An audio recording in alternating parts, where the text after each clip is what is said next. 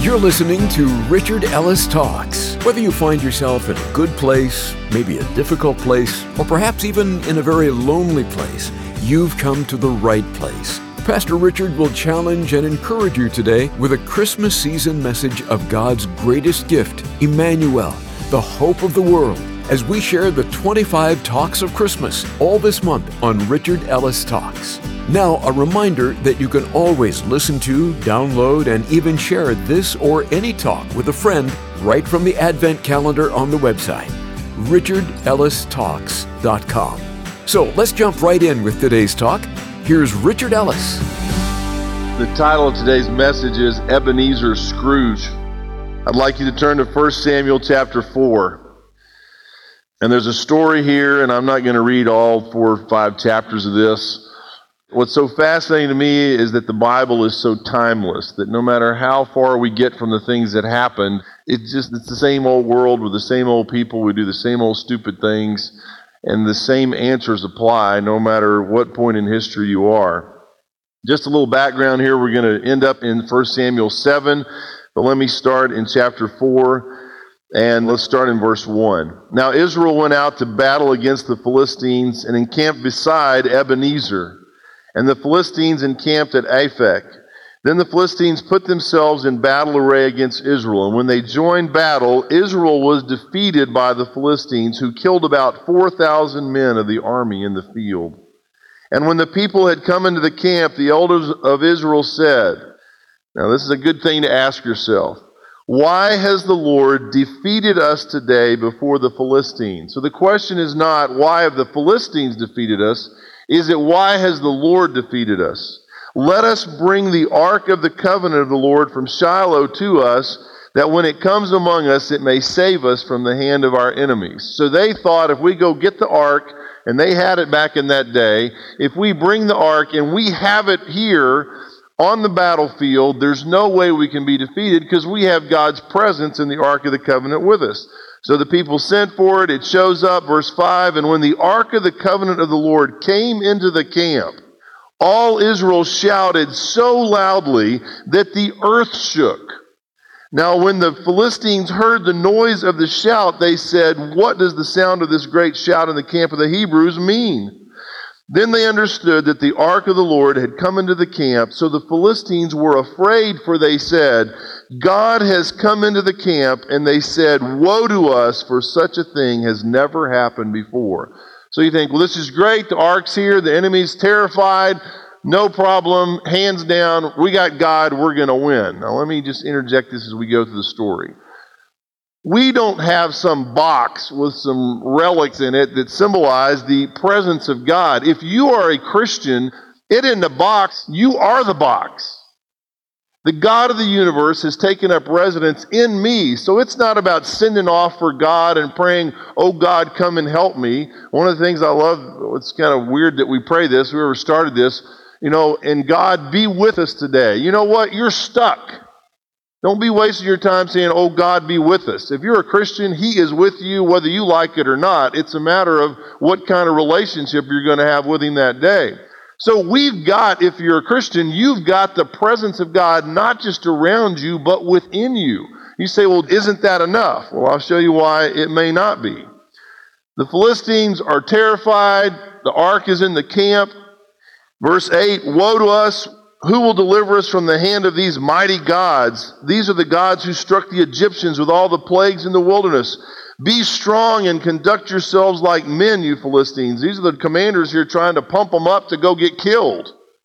That you do not become servants of the Hebrews as they have been to you. And at this point, the Philistines are ruling the people of God, the people of Israel, and the people of Israel trying to turn this around, obviously, by a war. Conduct yourselves like men and fight. So the Philistines fought, and Israel was defeated. They had the Ark of the Covenant in the battle.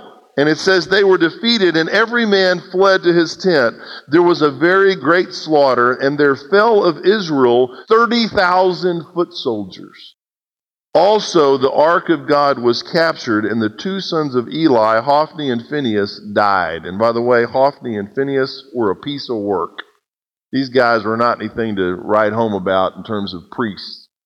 They've got the ark. They go into battle. 30,000 foot soldiers die. And on top of that, the ark is captured. Now the Philistines rule the Israelites and have their box. They've got the God box.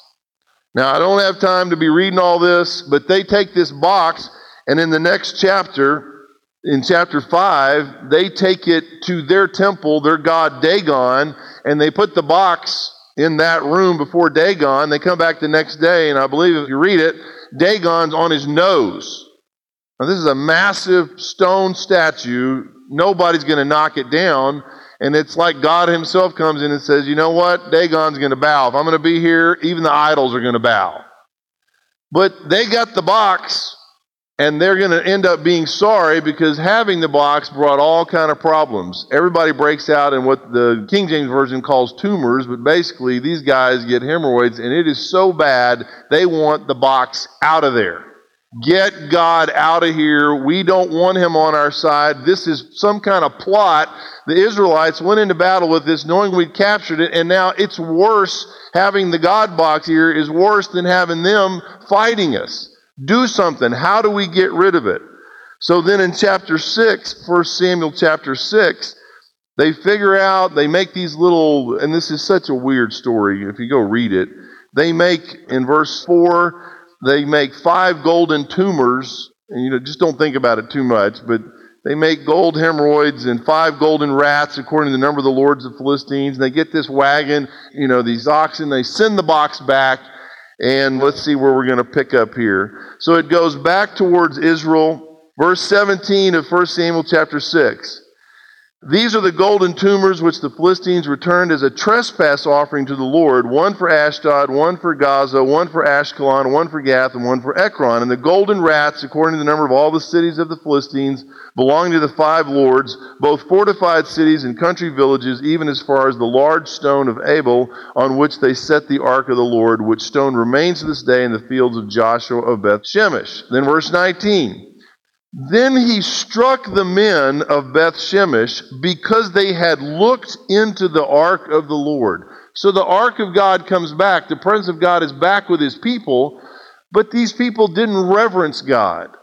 And so they say, well, let's peek in the box. And look at the next phrase. He struck, God struck 50,070 men of the people, and the people lamented because the Lord had struck the people with a great slaughter. Now, I don't know how to put this other than this. Don't mess with a holy God.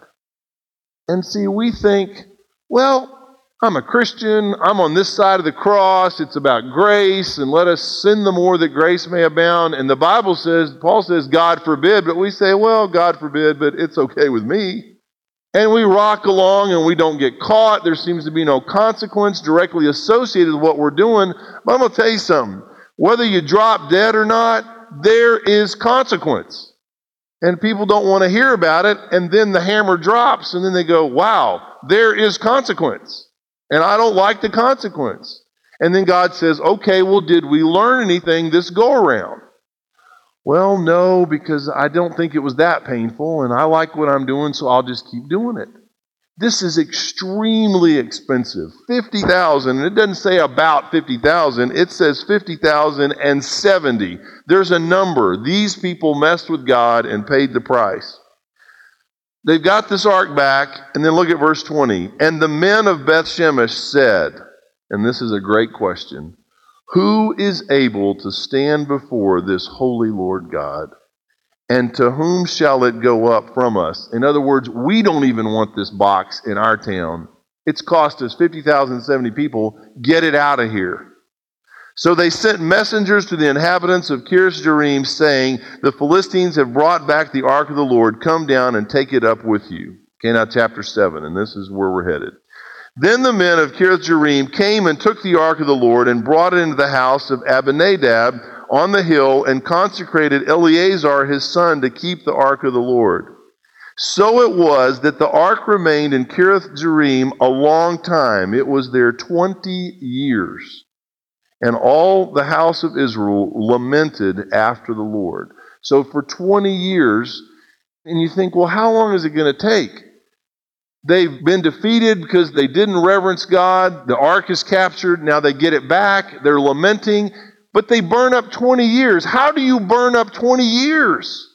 By not repenting by not changing your mind, by not deciding to do what God wants you to do. And I've had this conversation with so many people, and I need to have it with myself because God comes along with me, comes along with you, and He says, okay, here's the deal.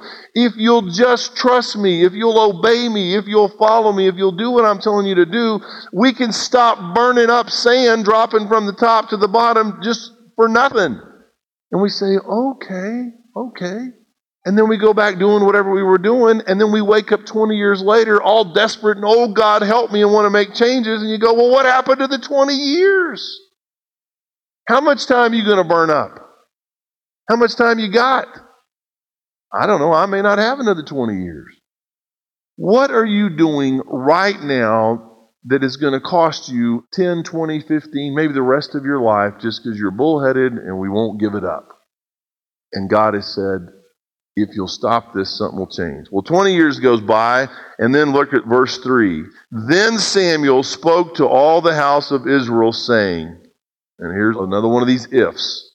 If you return to the Lord with all your heart, if you return to the Lord with all your hearts, then put away the foreign gods and the Ashtoreths from among you, and prepare your hearts for the Lord, and serve him only, and he will deliver you from the hand of the Philistines. You say, Well, I don't have any Philistines coming after you. Let me tell you something. You got an enemy. I got one trying to kick my butt every day of my life.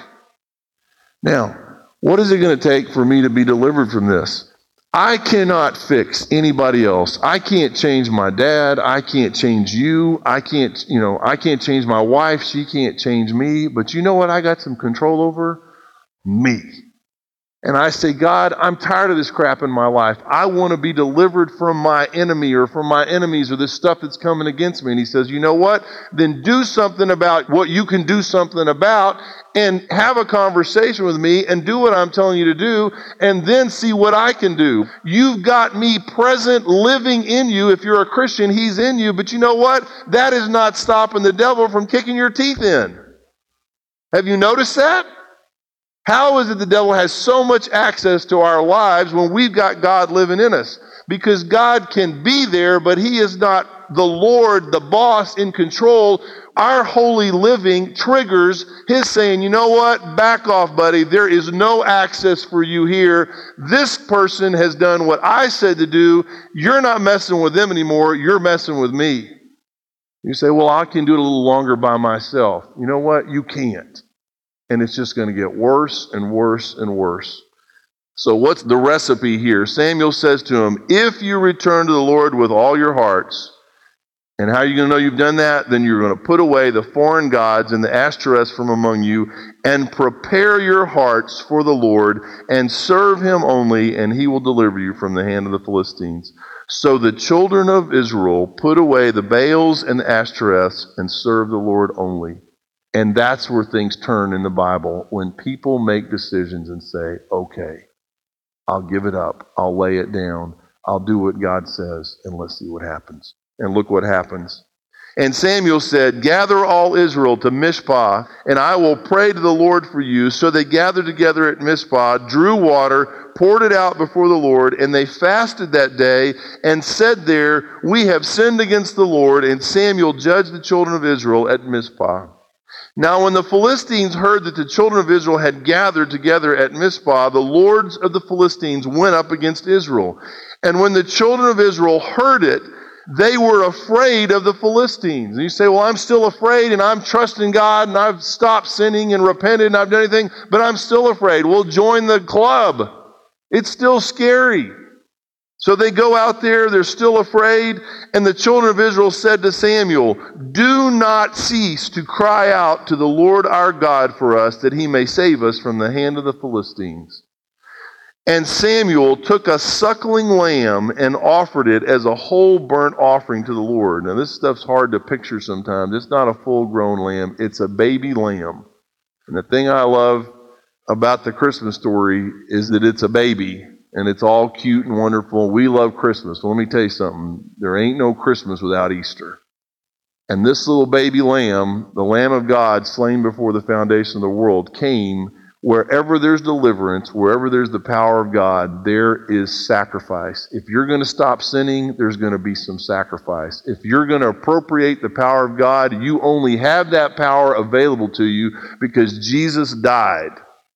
He doesn't just get born of a virgin, he lives a sinless life so that when he dies on that cross, it affects power in our lives if we choose to access it.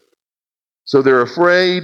They say, Pray for us. Samuel takes a suckling lamb, offers it a whole burnt offering to the Lord. Then Samuel cried out to the Lord for Israel, and the Lord answered him.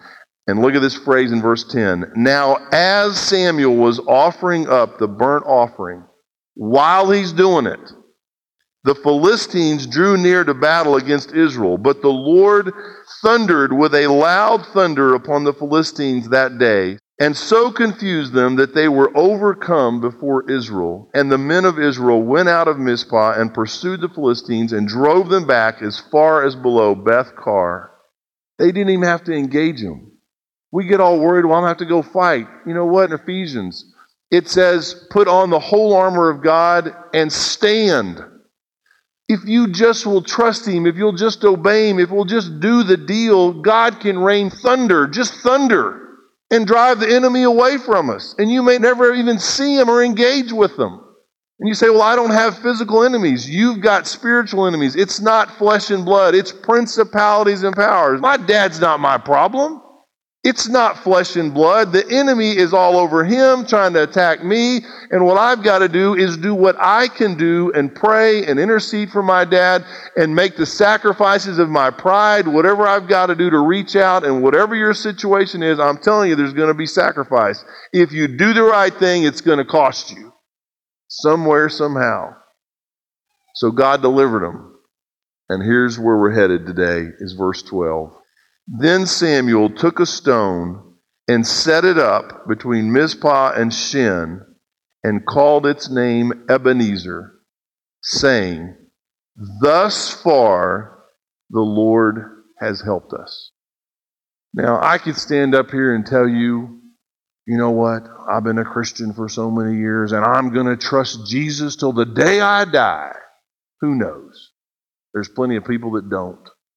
But every once in a while, like Samuel did, and the way they did it back then was take a big stone, set it up somewhere, and say, We're calling this place Ebenezer. And what that means is, thus far, a stone of help. To this point, God has helped us, and that's okay. I may be afraid of tomorrow. I don't know what's coming. I don't know what it's going to cost me. I don't know whether I'm going to trust Him or not.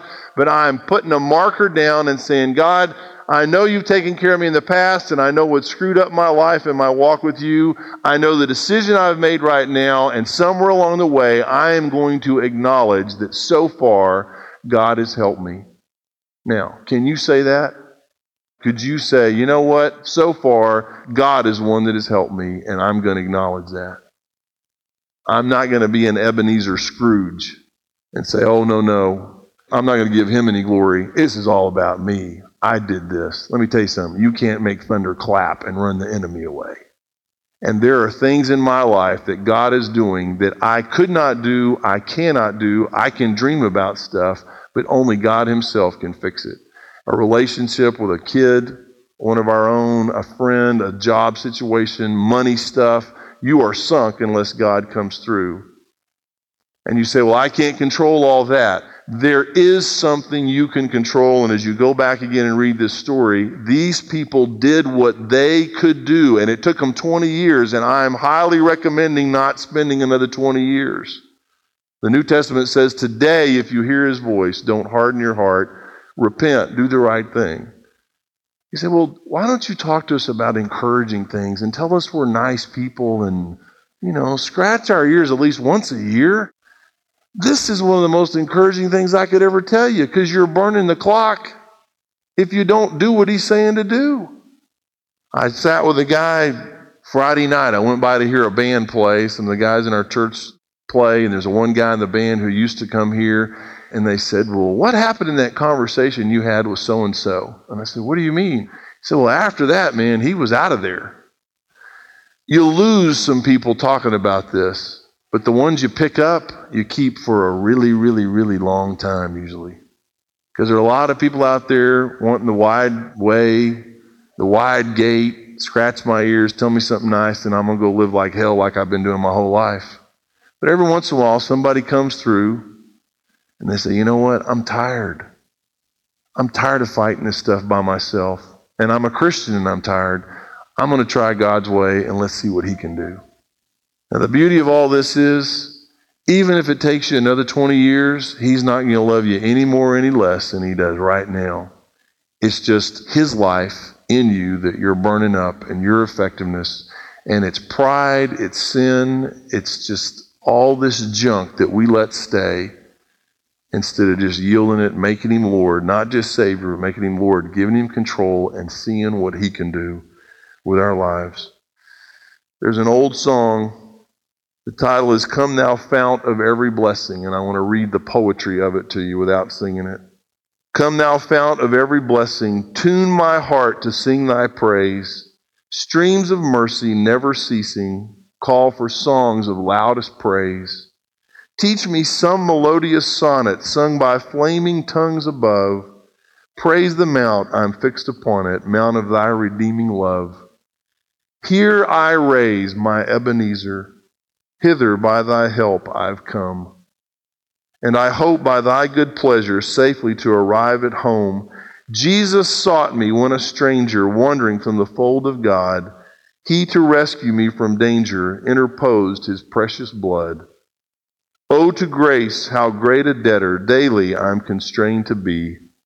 Let thy goodness, like a fetter, bind my wondering heart to thee.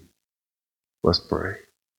And our Father, I thank you for your word. I thank you for these stories, not just fairy tales, Lord, but real stories of real people who paid the ultimate price in disobedience and were delivered through obedience and trust and repentance and living holy lives.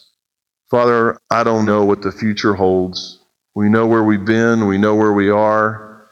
And if we really stopped and acknowledged what you've done in our lives, we could prop up some stones and say, Thus far, the Lord has helped me. And just that statement, Lord, gives us some encouragement to know if He's brought me this far, then He can take me all the way. But Lord, sometimes it's hard to see past today, past tomorrow, and to trust you. And I pray that you would encourage us today, that you'd give us the strength to take it one day at a time. And as we stop and see your hand, your deliverance in our lives, the way you provide for us, the way you honor our obedience, I pray that that would encourage us to go one more day, Lord and put these markers along the path of our lives. And Father, for those of us who say we know you, and yet when we look in our own hearts and lives, there's a bunch of junk, anything but holy stuff, Lord. And yet you offer to take us back on a dime. And I pray that somebody today would say, God, I'm done. I may have come back and said this a thousand times before, but I can't stop coming back. I have nothing to go back to. There's no life without you. I repent. I want to live a holy life. I want to examine my heart, ask you to examine my heart, and show me how to trust you, show me how to live, and to hang on till the next marker gets laid. But to know today that so far, the Lord has been my help, and I thank you for doing that. Give me the strength for one more day. We love you, Father. We thank you for loving us enough to send your Son. We thank you, Holy Spirit, for living in us and for the power that is available to us when we live holy lives and unleash the miraculous and unleash the supernatural and watch you take the enemy out before our very eyes, or even where we can't see, but see the effects of him being defeated. Father, give us eyes to see and ears to hear and the willingness to follow you. And we pray it in Jesus' name. Amen. Thank you for listening to Richard Ellis Talks. We hope you're encouraged by Pastor Richard's unique way of challenging us to become more like Jesus, especially during this holiday season. You know, that's the goal of this program and the goal of Richard himself to be God's hands, feet, and voice, to help us grow in our faith journey and to become a reflection of Jesus to our neighbors, our community, and the world. You know, when you open your heart and life to the saving grace of Jesus Christ, that's the beginning point of the most amazing journey you'll ever experience. But it's also a journey that we want to join with you. So we'd love to hear from you, whether you've been on this faith road for a while or just getting started. The website is richardellistalks.com. There's a prayer wall to click on so you can share how we can come alongside you this holiday season. Also, during the 25 Talks of Christmas this month, it's a different holiday themed program each and every day. So if you miss any previous Christmas talk, just click on the Daily Talks Advent calendar to listen to, download, or share any of these Christmas talks. It's right there at richardellistalks.com. And finally, a quick reminder that you can automatically receive a direct text on your phone each and every morning that will link you to the most recent Christmas talk on the website. Simply text the word Richard to 855 6 Richard. That's the word Richard to our toll free number 855 6 Richard. So, until the next of our 25 Talks of Christmas, we love you we're praying for you, and we thank you for listening to Richard Ellis Talks.